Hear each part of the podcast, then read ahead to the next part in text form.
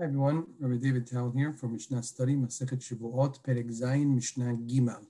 Mishnah Gimel continues the list of people which we mentioned in Mishnah Aleph, who are Nishba Venotel, who can uh, perform an oath mideoraita and collect based on that oath, even though the majority of the time the standard rule is that the nitba, the defendant, usually swears and is patur milashalim. The third case is nehbal, someone who was damaged.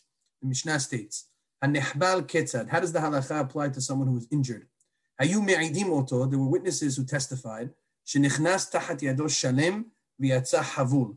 They testified about the injured person that he entered into the domain of the defendant, the one who's being accused, and he entered there when he was at full capacity, and he left damaged, injured, which would seem to suggest that they are testifying that the defendant injured him.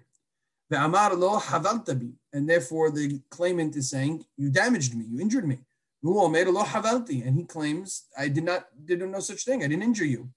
In this situation, because of the witnesses who testify, the shivu'ah is granted to the person who was injured, that he can swear that he was injured by the other person and collect damages. Rabbi Yehuda Omer, as we've had in the last two examples of Sachir and Nigzal, Rabbi Yehuda disagrees and says, Ad there has to be a portion of guilt admission.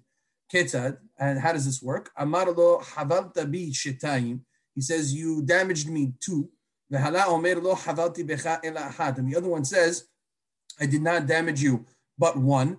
Um, in other words, there's a dispute about how much the damage would, would pay out. Um, or someone says, I injured you twice, and you said, I injured you only once. Um, and so, since there is a debate about how much took place or what the payment should be. As a result, that's where the shivu'ah, according to Rabbi Yehuda, is going to be performed. Um, but if there is a complete denial, then there could be no shivu'ah deoraita because there's no modeh b'miktzat. As we noted in the previous two Mishnayot, the halacha is not like Rabbi Yehuda here, rather like Tanna Kamma. Once again, it's worth noting the Bartenura puts several uh, several different distinctions over here. Says the Bartenura, that he could swear and take his payment ודווקא שהחבלה במקום שאפשר שחבל בעצמו. The only time he will be required to take an oath in order to collect his payment is if the damage was done in a way in which it's possible he damaged himself, like tripping down the stairs or falling in the shower, or something of that nature. That's why he has to swear in order to collect his payment. But if the nature of the injury is such that it would have been impossible for him to damage himself, and the only way that he could have been damaged was by somebody else. It's clear that others did the damage to him. And now we have witnesses who testify that he was damaged at that person's property.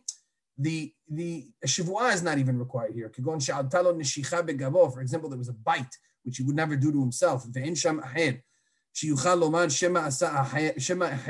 was nobody else to say that maybe it was the other guy. It was just one on one. Notel b'lo shivua, then he could collect without a payment. Then the testimony of the people is sufficient to collect even without a shivua. So the Mishnah, which is talking about having a shivua, is it's possible he could have damaged himself or from the other person. But if that's not a possibility, it's kimat mukhrah that it's from the other person. He could just go ahead and collect. No shivua would be warranted.